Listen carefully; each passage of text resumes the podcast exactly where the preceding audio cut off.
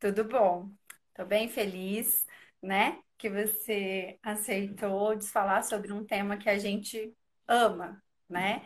É, que a amamentação, assim, ela é a base de tudo. Então, é, queria que você se apresentasse para o pessoal também, né? De repente tem alguém aqui que não te conhece, acho difícil, mas de repente tem alguém. Então, fala um pouquinho do seu trabalho, de você. Certo. Eu sou a Kátia, nutricionista materno-infantil. É, eu trabalho há muitos anos com amamentação e tive um grande despertar com a alimentação complementar respeitosa, que veio ao encontro da livre demanda, da confiança, do natural. E eu costumo dizer que é um mundo sem volta, né, Tati? Você também, Sim. como Nutri materno-infantil, certamente se encantou e se encorajou para que a gente pudesse ainda mais e cada vez mais levar essa mensagem de confiança para as famílias e para outros profissionais Isso. também. É, é, é tão perfeito, né? É, o leite materno é uma coisa tão sublime e é difícil a gente aceitar que ainda existem profissionais que não acreditam nisso, né? Por isso a importância da gente se movimentar né, Kátia, e falar sobre a amamentação, sobre a composição do leite materno. Então, como que é o leite materno, Kátia? Ai, perfeito. Às vezes a gente, né, pode ter alguém que pense, mas a gente sabe que o leite materno é o melhor, que o leite materno é bom, que não tem leite fraco, apesar do grande mito enraizado do leite fraco, mas não, né? Não basta saber que o leite é bom, porque a gente sabe que o leite é bom a gente tem que estar tá muito convencida disso lá no fundo, porque quando vem um baixo ganho de peso, que isso é relativo, né? Mas eu digo, Sim. quando vem essa orientação de outro profissional, a gente tem que estar tá muito confiante na nossa capacidade de nutrir o bebê. Quando a gente está muito confiante, é o primeiro passo para o sucesso da amamentação. Porque tudo se dá por cascata hormonal, né? Pela é, produção dos hormônios responsáveis pelo leite materno. Então, isso é fundamental a gente liberar para que isso aconteça, para que isso se efetive. E falar do leite materno, falar da composição do leite materno, é uma alegria, porque ele é simplesmente perfeito, né? Ideal. Todas as mães produzem leite diferente uma da outra. Nenhuma mãe produz leite igual. Porque cada mãe produz um leite específico para o seu bebê. Ou seja, é, a necessidade daquele bebê é perfeitamente atendida com a produção do leite materno. Se ele tem uma necessidade maior em ferro, a mãe vai ter um leite com mais ferro. Maior. Se o outro bebê tem uma necessidade maior de cálcio, a mãe vai produzir um leite com mais cálcio. Então, isso se dá de forma única. E a gente sabe muito, sabe tanto sobre o leite materno, mas tudo que a gente sabe ainda é pouco e pequeno perto da grandiosidade disso. E esse contato pele a pele, né, essa conexão única é inestimável e a gente não consegue explicar a, o milagre disso, a grandiosidade disso, a perfeição disso. Desse, é inestimável que quando o bebê conecta com a mãe, essa resposta acontece e a mãe produz o leite perfeito para o seu bebê. Independente é, é, da mãe, né? Se ela é magra, é. se ela se tem peito, se o bico é uhum. plano, se não é, se o peito é grande ou é pequeno, né? Às uhum. vezes tem esses mitos, né? É, que não vai conseguir amamentar, mas é o que você disse, né? Basta a gente, como profissional da saúde, encorajar essa mãe, tirar esses mitos, né? Falar que sim, é possível, que o leite materno, como você muito bem colocou, ele acontece por uma cascata emo, né? emocional, hormonal, né? É, muitas vezes você já falou e a gente sabe que até mães que não geraram aquele filho, né, que são uhum. mães adotíveis, é, é possível, sim, elas conseguirem amamentar esse bebê desde que faça, né, ali uma relactação, que tenha o um profissional é, adequado para fazer isso. Então, olha a mágica, né, olha o poder da gente estar tá, é, empoderada, da gente saber o que a gente quer, né? De passar isso para aquela mãe que sim, é possível, porque assim, às vezes a mãe, né, Kátia, ela não tem uma rede de apoio tão boa, e a gente fala tanto que é importante, né, essa rede de apoio, e às vezes a gente é o único apoio que ela tem, nós como profissionais. Então, ela precisa ouvir da gente, né? Uhum. Tudo que a gente tem de conhecimento para poder passar para ela, para ela nutrir esse bebê. É, eu me lembro que eu atendi uma, uma gestante na época que tinha bico plano, ou um bico era normal, e ela falava, mas eu não vou amamentar, mas não vai conseguir. E o peito que mais produzia era exatamente aquele. Porque o bebê não precisa do bico, né? Ele abocanha a areola. E o peito, a gente sabe, não é estoque, ele é produtivo, né? Então, uhum. quanto mais aquele tiver estímulo, né, de sucção ali, mais aquela mamãe vai produzir, uhum. né? E desde que ela esteja encorajada. Então é muito importante isso.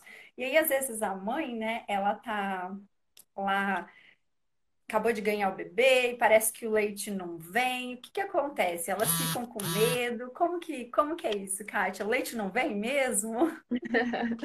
Pode acontecer, a pojadura um pouquinho mais demorada e sem problema nenhum.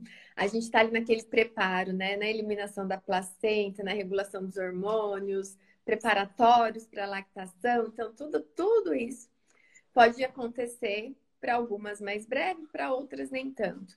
O que a gente sabe é que muitas vezes a falta de apoio pós-parto e a falta do contato pele a pele do bebê atrapalha muito.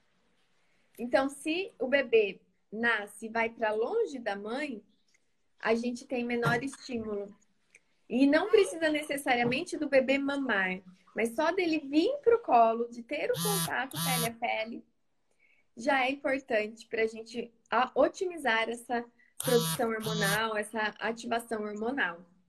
Então pode demorar sim, porém o bebê tem reservas. Quando a gente nasce no momento ideal, aguarda as contrações, quando o bebê recebe, né, todo esse nutriente extra do cordão umbilical, que é importante a gente cortar só quando ele para de pulsar, não? A gente, no parto humanizado, aguarda até mais, mas é norma já do Ministério da Saúde aguardar pelo menos três minutos. Então é muito pouco, não tem justificativa para a gente não fazer isso. Apenas por uma prática hospitalar, né, de nasceu, cortou. Não. Então que a gente possa aguardar o momento ideal, deixar que o bebê receba esse nutriente extra, porque tudo isso é importante para as reservas do bebê. E aí o bebê tem prontidão para aguardar a pojadura da mãe, para aguardar a descida do leite. E aí ele nasce, descansa e mama. E vem para o contato da mãe. É, e esse contato é tão importante, né, Kátia? É, e mesmo aquelas mães que acham que não que não tá tendo, né, não teve aquela pojadura, mas ela percebe que ali tem um iníciozinho, né? Ah, mas não é o leite, né? Sai uma coisinha amarelinha, né? Muito rala, né? Que é o colostro que a gente fala e é o mais importante, né? E é em pequenas quantidades, sim, né? Pequenas, porque o bebê, o estômago dele, o volume gástrico é muito pequeno, ele não vai ter capacidade, né, para ter um volume muito grande. Então, o que, que o colostro tem de tão importante, Kátia, para gente, para aquelas mamães, para aquele bebê que acabou de nascer? Ótima pergunta. É, eu acho que a gente até é, simplifica, né? Assim, é, de uma forma muito simplória, a gente fala que o leite materno é um alimento.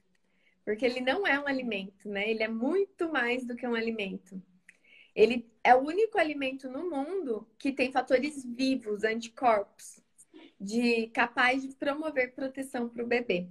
Então, a mãe, através de uma conexão perfeita, transfere para o bebê todo o seu histórico né, de anticorpos que ela produziu durante a vida e que ela produz.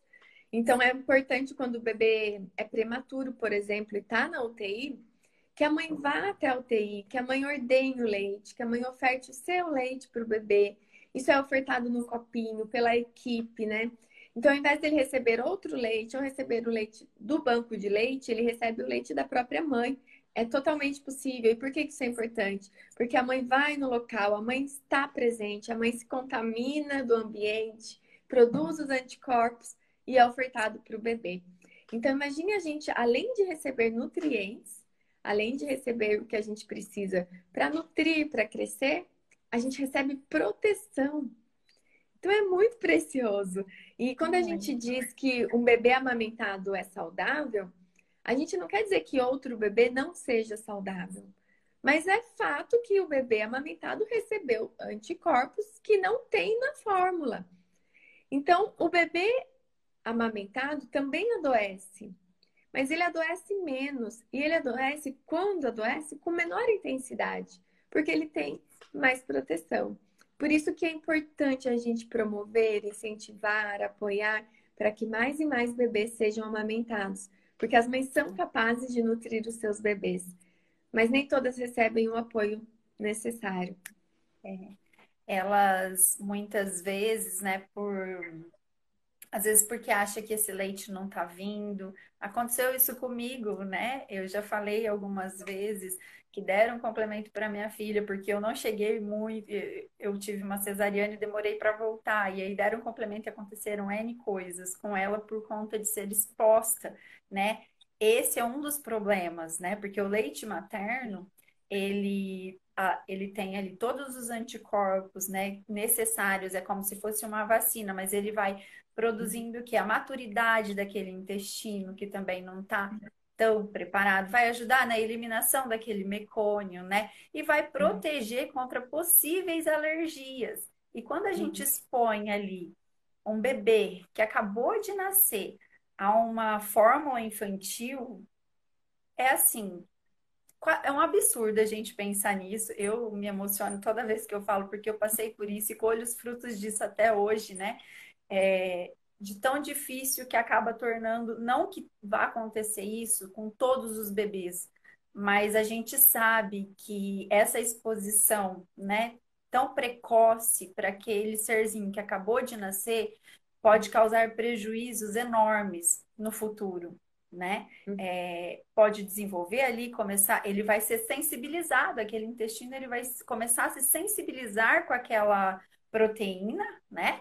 com, com os peptídeos, com a proteína ali do leite e que não está preparado do leite de vaca, que não é o leite da mamãe. E aí, sempre que ele for exposto novamente, uhum. ele criou, vai criando aquela memória que a gente fala, né? O corpo é muito perfeito. Uhum. E aí pode surgir depois, posterior, uma alergia, enfim. N coisas aconteceu alguma, alguma coisa. Então, essa é essa é a importância, né, da gente incentivar sim, empoderar essa mãe, deixar ela consciente que é, ela é capaz de produzir, que a rede de apoio é muito importante, né? Uhum. É, porque se acontecer algo assim, se ela achar que o leite demora a descer, se a apojadura não vir logo, né? É, de repente ela já é mãe em uma, em uma gestação, o leite desceu rápido e na outra não desceu, eu não tenho leite. Então, existe essa história de não ter leite, Kátia? Você acha que existe isso? existe uma hipogalactemia que é muito rara, muito rara. Eu tenho 12 anos de profissão e eu nunca vi um caso, nunca acompanhei. Então, de tão pequeno que é essa porcentagem, tipo, zero, zero, né? De mães que não têm a produção de leite. Então, isso fisiologicamente é muito raro acontecer. A única contraindicação absoluta da amamentação é o HIV positivo. E aqui no Brasil, porque em outros tem, tem países que também não é. Porque a gente tem que ver o custo-benefício. Às vezes é um país de extrema pobreza que é melhor ainda que o bebê mame do que ele não mame. Então aqui a gente contraindica, mas é, a gente sabe que tudo é, pode acontecer que ela não teve? Sim, mas ela poderia ter tido. Né? Ela não teve por quê? Porque não teve o estímulo, porque não teve o apoio, não estava encorajada, porque ela estava realmente bloqueando, mas algo que fisiologicamente seria possível. Em, algumas, em alguns casos de cirurgia mamária, quando se retira muito tecido glandular, muitos ductos, que não é comum mais hoje em dia, é totalmente possível a gente preservar as glândulas e retirar apenas pele e gordura.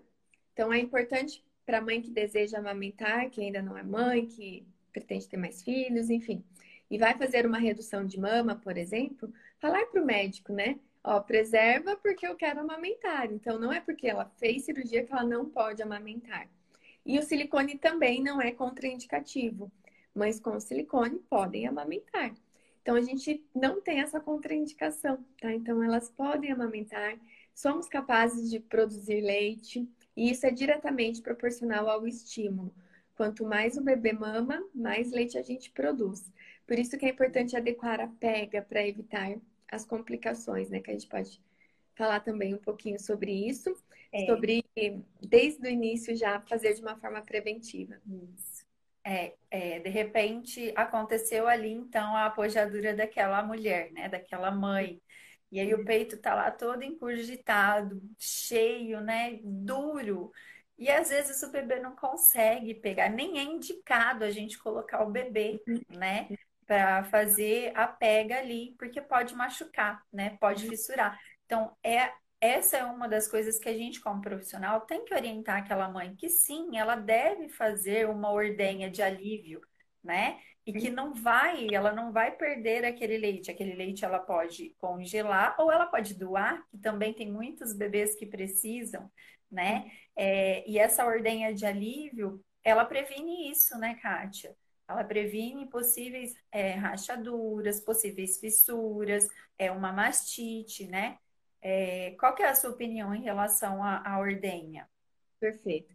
Todos os as mães, né? Todo o binômio mãe e bebê deveriam sair já da maternidade, do pós-parto, sabendo a importância da ordenha, sabendo ordenhar, até porque pode acontecer uma fissura maior e muita dor, a mãe pode ter a alternativa de ofertar o leite no copinho para aguardar essa restauração, né, ali do, da ferida mamilar. E muitas mães não sabem. Muitas mães vão para casa, ganham o bebê e não são orientadas à ordenha. E a ordenha é o primeiro passo, porque a gente precisa deixar esse peito saudável. E a gente sabe que até encontrar o equilíbrio, pode acontecer uma produção maior, uma demanda menor do bebê, e esse peito vai acumulando, vai ficando cheio, túrgido, que é o peito empedrado, que a gente fala que pode acontecer, o peito engurgitado, e aí fica insustentável para a mãe, porque dói, porque tá rígido, e a mãe não sustenta uma pega adequada do bebê. E a gente precisa aliviar esse peito, fazer uma ordenha de alívio. Então a gente faz a ordenha, né, que seria pegar o mamilo da mãe, é não apertar bico, porque apertar bico não ejeta leite mas é areola. Então a gente faz a ordenha, vai encontrando os ductos ali, massageia, vai aliviando e o peito vai ficando mais macio. O peito mais macio favorece uma pega mais saudável do bebê, com menos dor, com menos trauma. Então a ordenha ela precisa ser feita tanto para aliviar o peito ou para aquela mãe que tem produção a mais do que a demanda do bebê ela vai precisar tirar esse leite. Não dá para estocar o leite no peito. Então, ela tira o leite e quem tem produção maior guarda o leite para doar para outros bebês. Essas são as nossas doadoras de leite, que têm produção maior do que a demanda do bebê. É, é a, a doação também é muito importante, né? Porque a gente sabe aí que tem vários bebês que precisam por inúmeras é, por inúmeros fatores. Então, se a mãe tem uma realmente uma hiperlactação, é tão bonito e aquilo ali não vai fazer com que ela diminua o leite dela, muito pelo contrário, a gente já falou aqui, é, o peito ele é fábrica, né? Ele é produtivo, quanto maior o estímulo, mais a gente vai produzir. Então, por isso que a gente fala amamentação a livre demanda, né? E a livre demanda também é assim, é a livre demanda do bebê, não é a livre demanda que a gente acha que tem que ser, né? O uhum. bebê, ele é muito sábio, né? É, a hora que ele tiver fome, ele vai sinalizar para a gente, né? E a gente tem que saber interpretar esses sinais, né? É, que, ele, que ele nos mostra. É claro que no início é tudo tão novo, né? É uma família que nasce, é aquele bebê que pertence agora àquela, àquela casa, né? Todo mundo está se conhecendo. Mas isso é importante, é importante a gente falar isso também para essas mães, né? É, e a gente, se tiver a oportunidade de trazer as outras pessoas que são da rede de apoio dela para ouvir o que a gente tem para falar, vai ficar muito mais fácil para ela, né? Uhum. Porque a mãe, por exemplo, ela precisa amamentar. E aí ela tá ali com o bebê amamentando, mas ela tem sede, ela tem, ela vai ter fome, né? Se a gente tem uma rede de apoio, né? De repente o pai pode deixar garrafinhas de águas em pontos estratégicos para aquela mãe, né? É, a, a, de repente a mãe, né? A avó pode ali é, e dar um apoio maior nesse início. Então, essa é a importância para que a gente não perca a amamentação, para que aquele bebê não tenha a amamentação dele roubada, né? Porque a uhum. mãe, ela tá cansada. Gente, quem é mãe sabe, quem não é também sabe, porque já, já conheceu outras mães de perto, que é muito cansativo, né? É, independente do tipo de parto, também, e a hora que chega em casa, aquilo vai ser cansativo. O bebê no início, ele não ele, ele não tem uma rotina, eles estão se conhecendo. Imagina, ele estava lá no mundinho dele, de repente ele está aqui fora, escutando um monte de coisa, com fralda, roupinha, com coisas que ele não sabe o que é aquilo, e aquela mãe está com dor, né? Aquela mãe está cansada também, ela não está se conhecendo naquele corpo ali né? Antes ela estava com a barrigona, agora ela não tá, o bebê tá ali, eles estão se conhecendo. Então, se essa rede de apoio não for firme, né? Se eles não tiverem ali realmente, ela pode acabar desistindo, porque amamentar não é fácil, né? A gente tem que tirar essa essa coisa de que é tudo lindo e maravilhoso. Tem mulheres que têm uma facilidade sim para amamentar, mas eu acompanho várias mamães que têm muita dificuldade com a amamentação, né? Uhum. É, que é um processo difícil, que o leite demora e que depois vem a pojadura e fica engurgitado e dói e tem fissura, pega fungos, tem mastite e não e para não desistir, ela precisa dessa rede de apoio.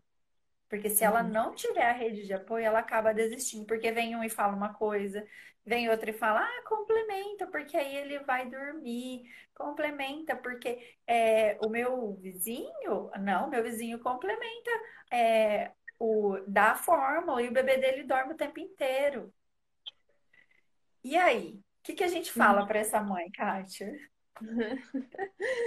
Então vamos lá. Primeiro, que o leite materno é espécie específico, então ele é de fácil digestibilidade.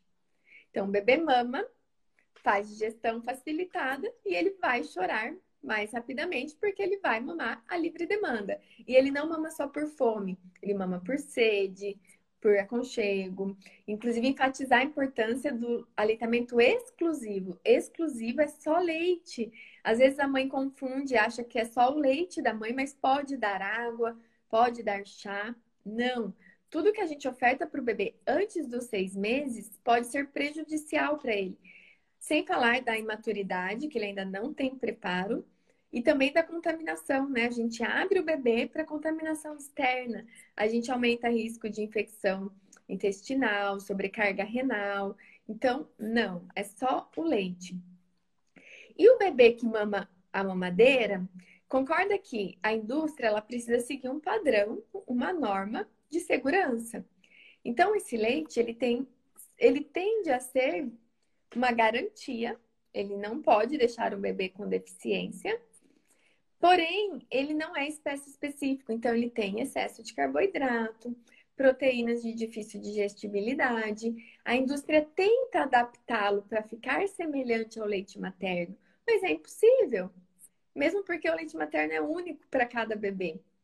Então, o bebê mama e ele vai ficar saciado por mais tempo, porque a digestão é mais difícil, é diferente. E ele pode chorar menos, dando a falsa impressão de que o leite materno não sacia e que o outro leite sacia, que o bebê estava com fome quando era amamentado e agora ele está saciado o que é totalmente contrário, né? Agora ele tá cheio e pesado, porque o leite artificial é de difícil digestibilidade. Então não vamos confundir isso, não vamos alimentar esse mito e essa crença do leite fraco. É o leite ideal.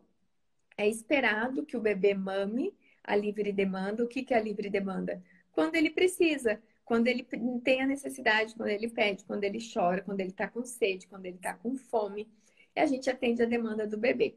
E isso vem reforçar, né? É importante a gente falar disso, Tati, porque é um dos grandes motivos para o desmame precoce. Às vezes o bebê chora porque bebês choram, uns mais, outros menos. Então é importante a mãe saber que a maternidade não é esse, essa romantização de que o bebê vai mamar, vai dormir e que vai ser tudo lindo, maravilhoso, que ele já vai sugar no primeiro momento, que não tem dor. Então isso é aprendido e isso é conquistado. E acontece o equilíbrio depois, né? Mas pode ser que o início seja mais desafiador. Então, muitas vezes, o bebê mama e chora, mama e chora, e é aquele bebê choroso. E aí vem todo mundo minar a confiança da mãe, tá vendo? É fome, tá vendo? Seu leite não sustenta. Você é uma péssima mãe, você tá deixando seu bebê com fome, né? Vem a sociedade minar a confiança da mãe. E em algum momento ela cede. Alguém, de tanto insistir, vai lá e compra uma mamadeira. Vai lá e compra um leite. Fala, vamos, vamos testar, né? Que esse bebê tá chorando demais. E aí, dá a mamadeira pro bebê. E o bebê dorme a noite inteira. Ou o bebê para de chorar. Reforçando o mito do leite fraco. Tá vendo, mãe, como você é uma péssima mãe? A culpa era sua. Você estava deixando o seu bebê com fome. E não é.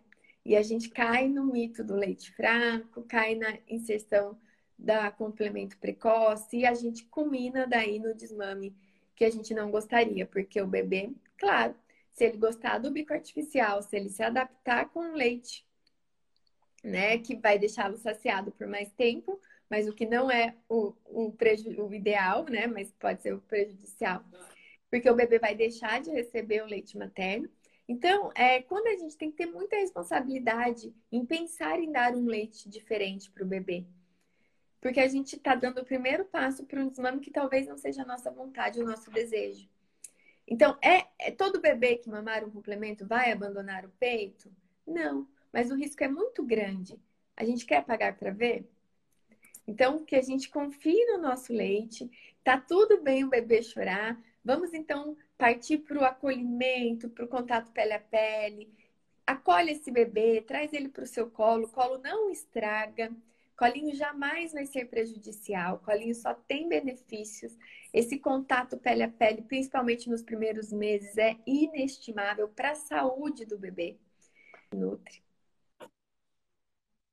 mas o amor nutre, o acolhimento nutre, o colo nutre.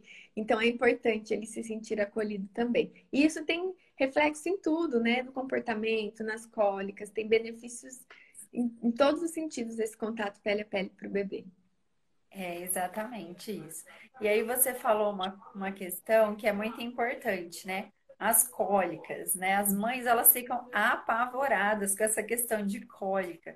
Se o bebê vai ter cólica, o que, que eu como, né? É, e o que, que a gente fala para essa mãe, Kátia? Uhum. Que todos vão ter cólica, que é natural, que não vão ter, como que é? Uhum. é as cólicas são fisiológicas. Uns vão ter mais, outros vão ter menos. É, nós, nós nascemos com uma imaturidade do sistema fisiológico do trato gastrointestinal. Então, é natural que a gente tenha no início. E conforme a gente vai promovendo maturidade intestinal, principalmente através do leite materno, que tem probióticos, tem bifidobactérias. Então, quanto mais o bebê mama, mais nutrido fica o intestino e mais maduro ele vai ficando, mais resistente, mais impermeável, né? mais seletivo é, eliminando apenas o bom, eliminando o ruim, então isso vai se dando da forma perfeita. Porém, isso é construído também. E as cólicas podem acontecer.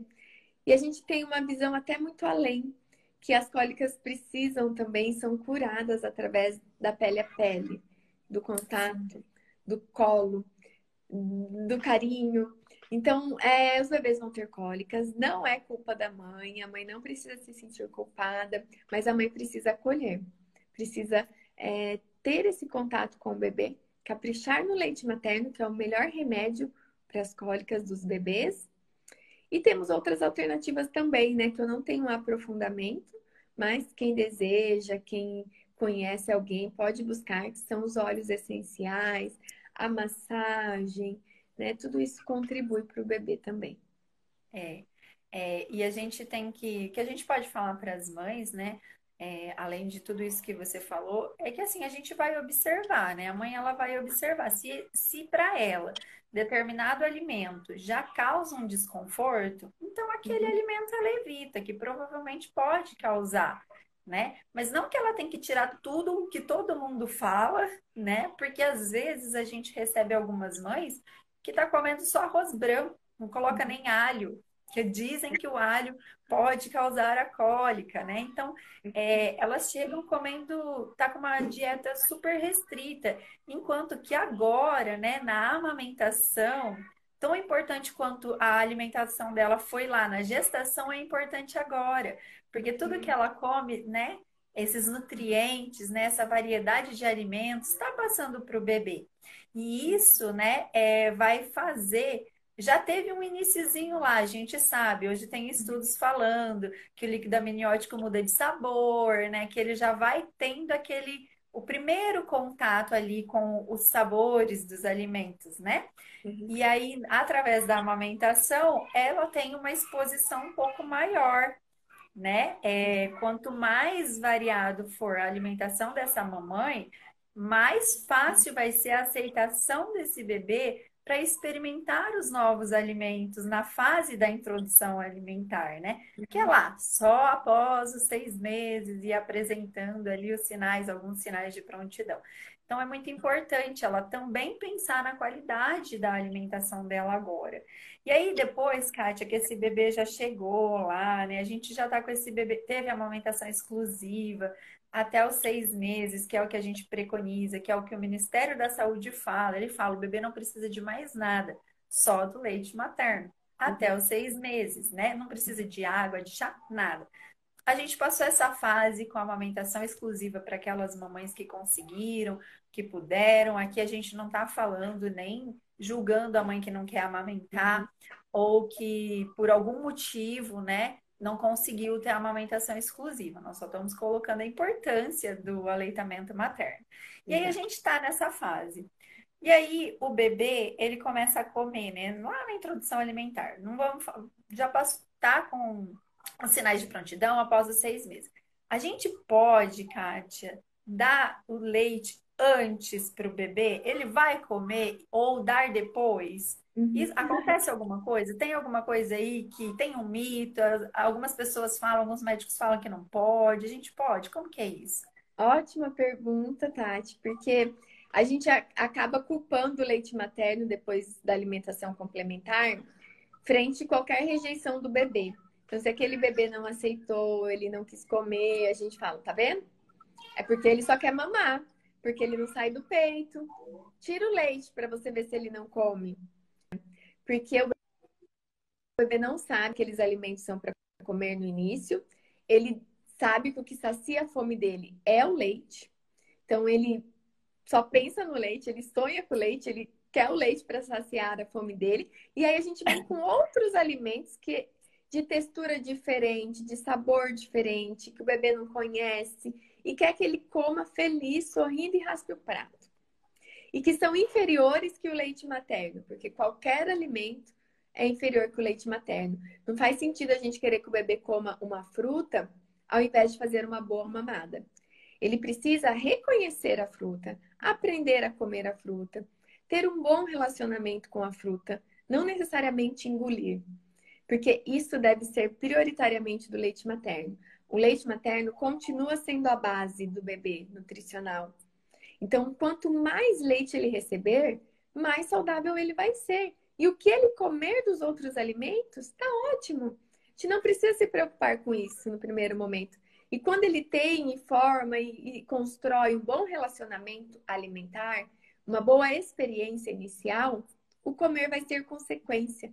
Ele vai comer naturalmente, vai comer feliz e vai comer com prazer. Então, pode amamentar o bebê antes, pode e deve, porque o bebê com fome não come, porque ele fica irritado, ele fica desconfortável, ele fica desinteressado, porque ele só pensa no leite, ele só quer o leite, e ele não vai ter uma boa experiência alimentar. Então a gente deixa o bebê confortável, deixa o bebê nutrido, garante a nutrição do bebê, que continua sendo do leite materno, ou do substituto e deixa ele ter a experiência alimentar. O que ele comer dos outros alimentos, tá ótimo. E o que ele não comer, a gente completa com leite depois. Essa é a é. nutrição é. perfeita e ideal. Isso. É, a gente tem até o doutor médico pediatra Carlos Gonzalez que fala muito bem sobre isso, né, Kátia? Que ele uhum. fala que o bebê com fome, ele, ele não vai, se ele, ele não vai comer, então que a gente deve ofertar o peito e depois complementar com a alimentação, uhum. né? É assim que tem que ser, uhum. porque ali é só, ele está em fase de aprendizagem, como você muito bem colocou, né? Uhum. Para para aprender a comer. Ele tem mais seis meses. E aí, uhum. Kátia, de repente esse bebê comeu algumas coisas, poucas, e ele quer depois mamar. Ele pode? pode, pode e deve. Porque, como o próprio nome diz, a alimentação é complementar.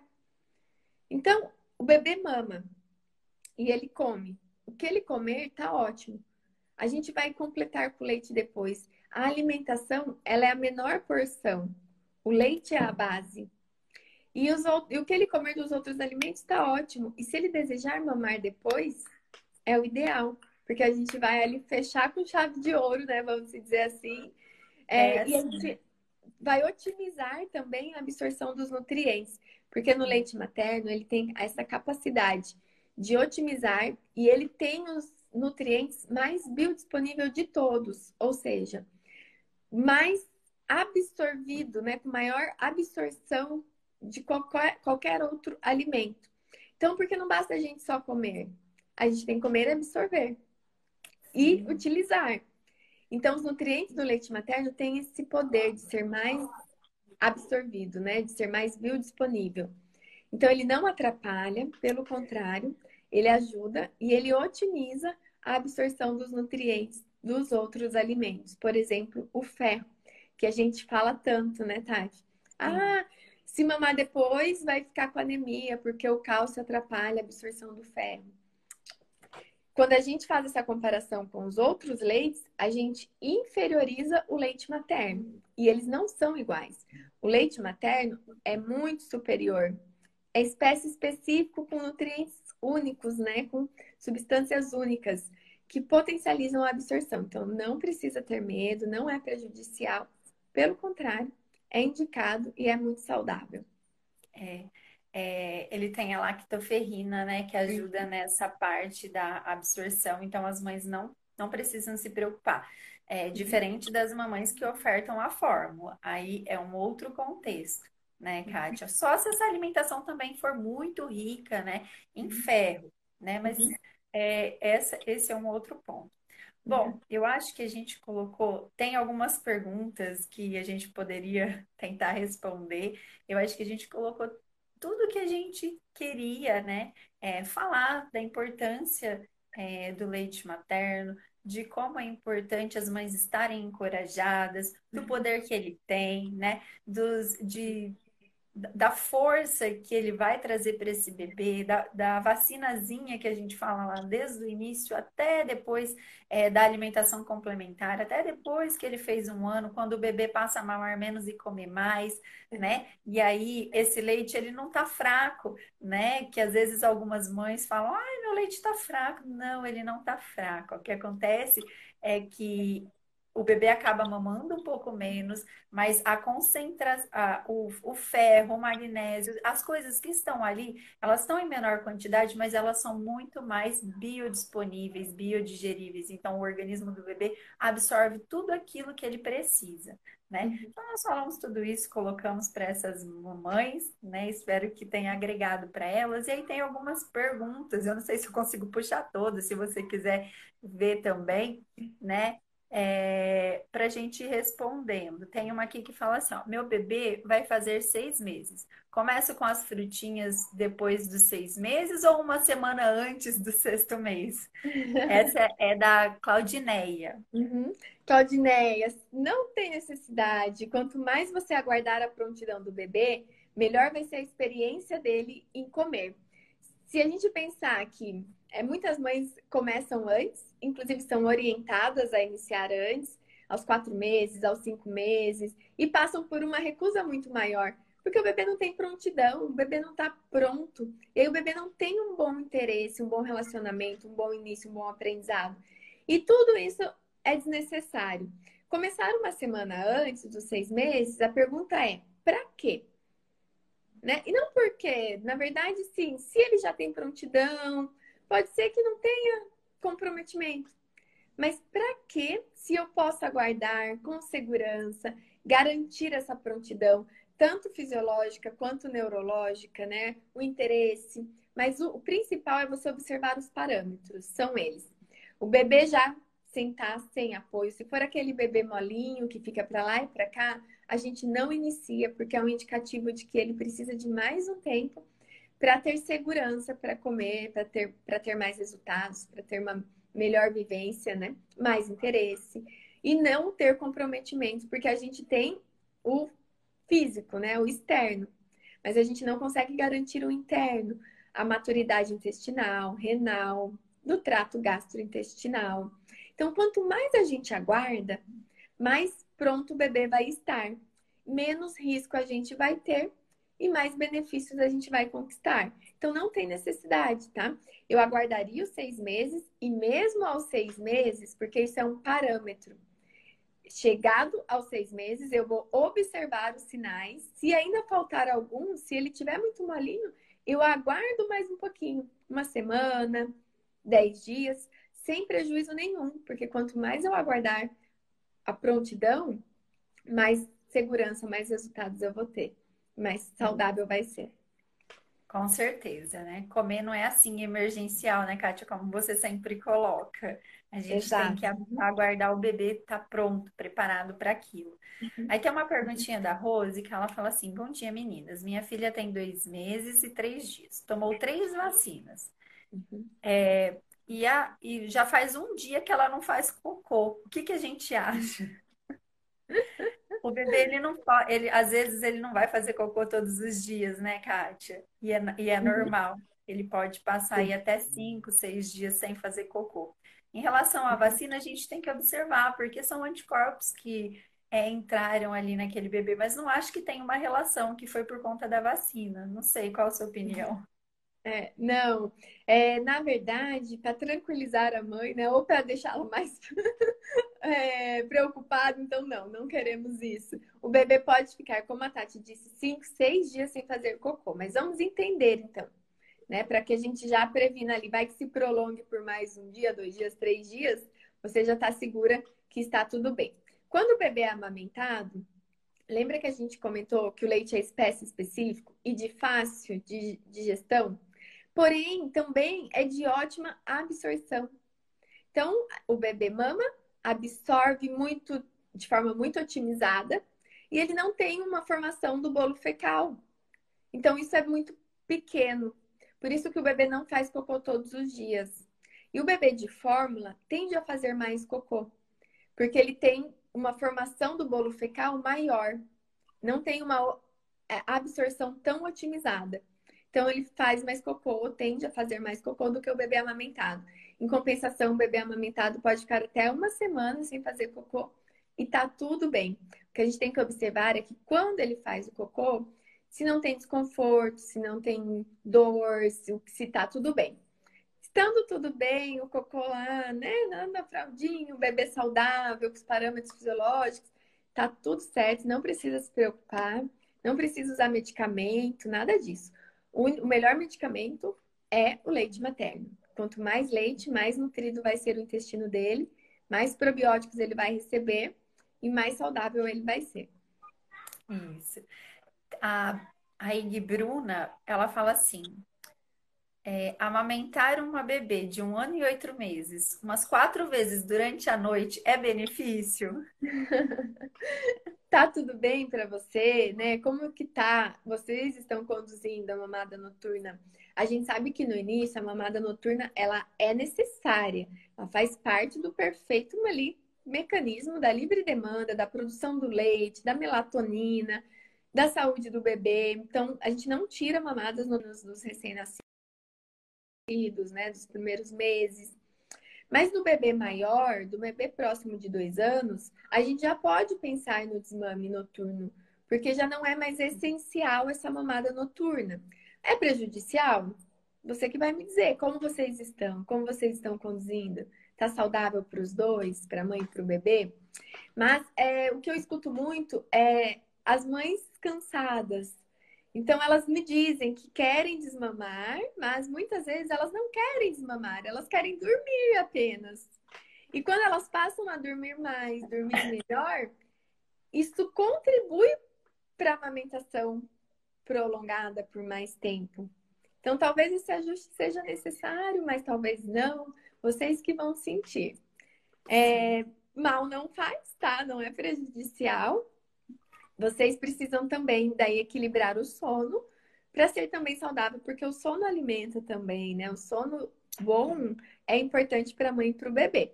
Isso, claro, reforçando para o bebê maior tá? No início é natural, a gente acorda mesmo, ele precisa das mamadas noturnas e elas são necessárias. Sim. Aí tem um comentário, é, a Caru Belvedere disse assim: às vezes, só de pegar a minha filha no colo, meu peito começa a ficar agulhando, sinto leite descendo. O poder do contato pele a pele, né? Que é inestimável. É muito importante, né? Uhum. É, são os hormônios que estão ali, o bebê. É, às vezes, só da gente ouvir o bebê, já vem aquele estímulo e a gente começa a sentir o leite, né? Para as que já são mamães aí, já, já, se já passaram por isso, né? Uhum. É, quando consigo desmamar? Foi a época em que ele passou a comer melhor. Ah, quando eu consegui desmamar, a Josi, ela tá falando que foi a época que o bebê passou a comer melhor. Uhum. Quando, Quando o bebê tá maior, é, a gente tem a achar, né, de que. E é comum mesmo, às vezes a mãe tá perto, o bebê só quer o peito. Mas isso no início não é prejudicial, pelo contrário, é o ideal, o bebê precisa mamar mais do que comer. Depois, ela não falou qual foi o período, né? Com quantos não. meses, quando foi que o bebê desmamou. Mas pode ser também que o bebê ele passe a se interessar mais pelos outros alimentos porque ele não tem mais o leite. Mas no começo isso piora e prejudica, porque ele ainda não sabe que aqueles alimentos são para comer, é para saciar, ele não formou o, o, hábito alimentar. Depois, quando isso está conquistado, aí tudo bem. A gente consegue já fazer com que o bebê. Aí o leite é complementar.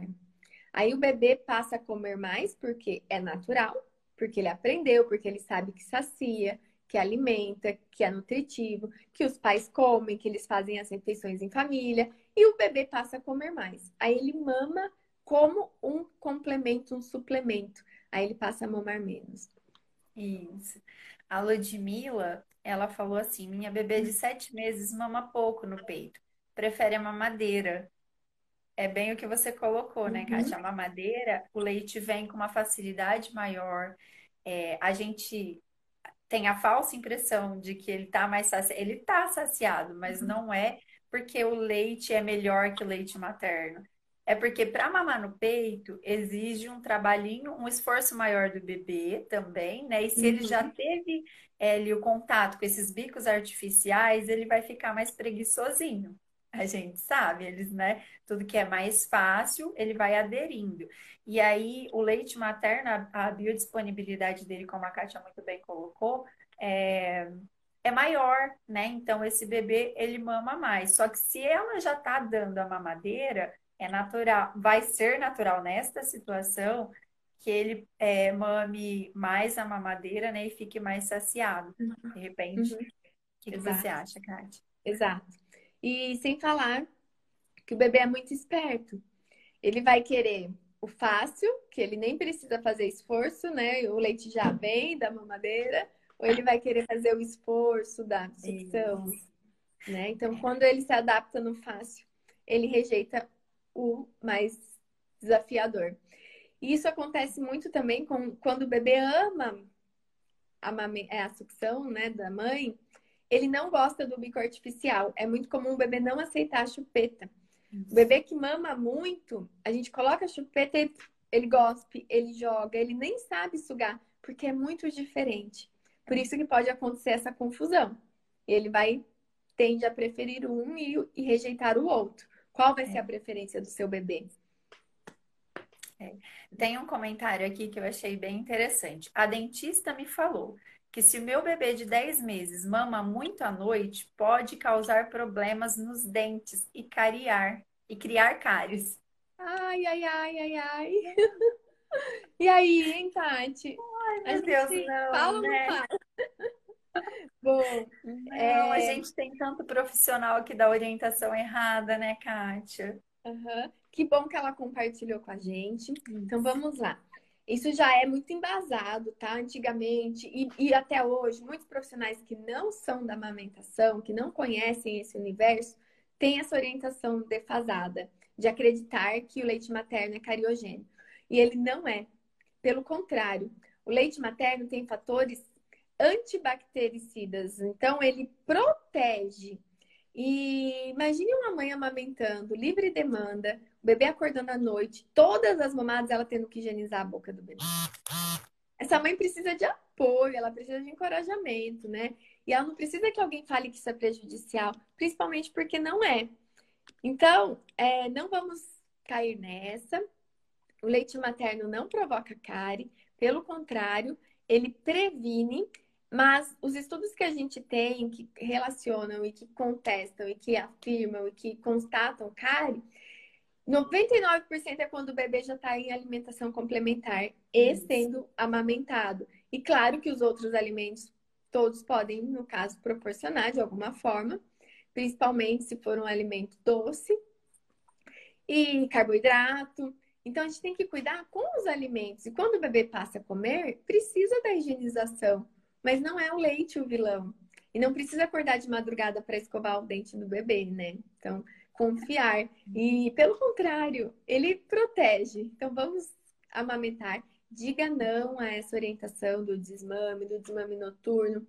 A cárie de mamadeira, como o próprio nome diz, que existe esse termo, é a cárie de mamadeira.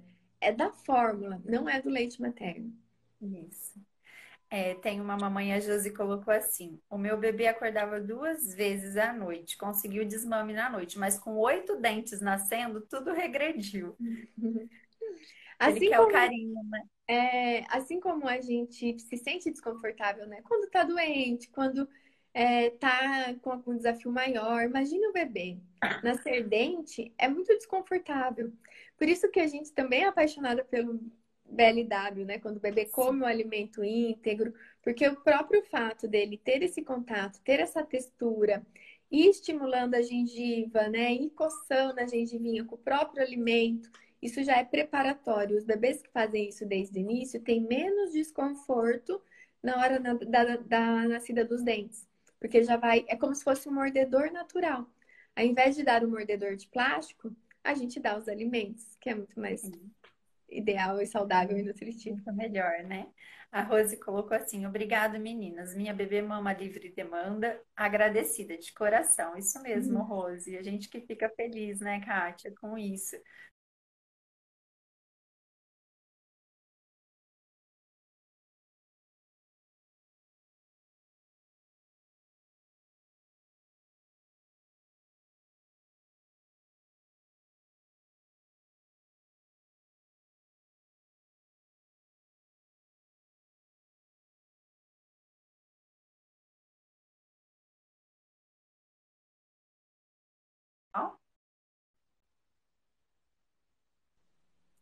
Oi?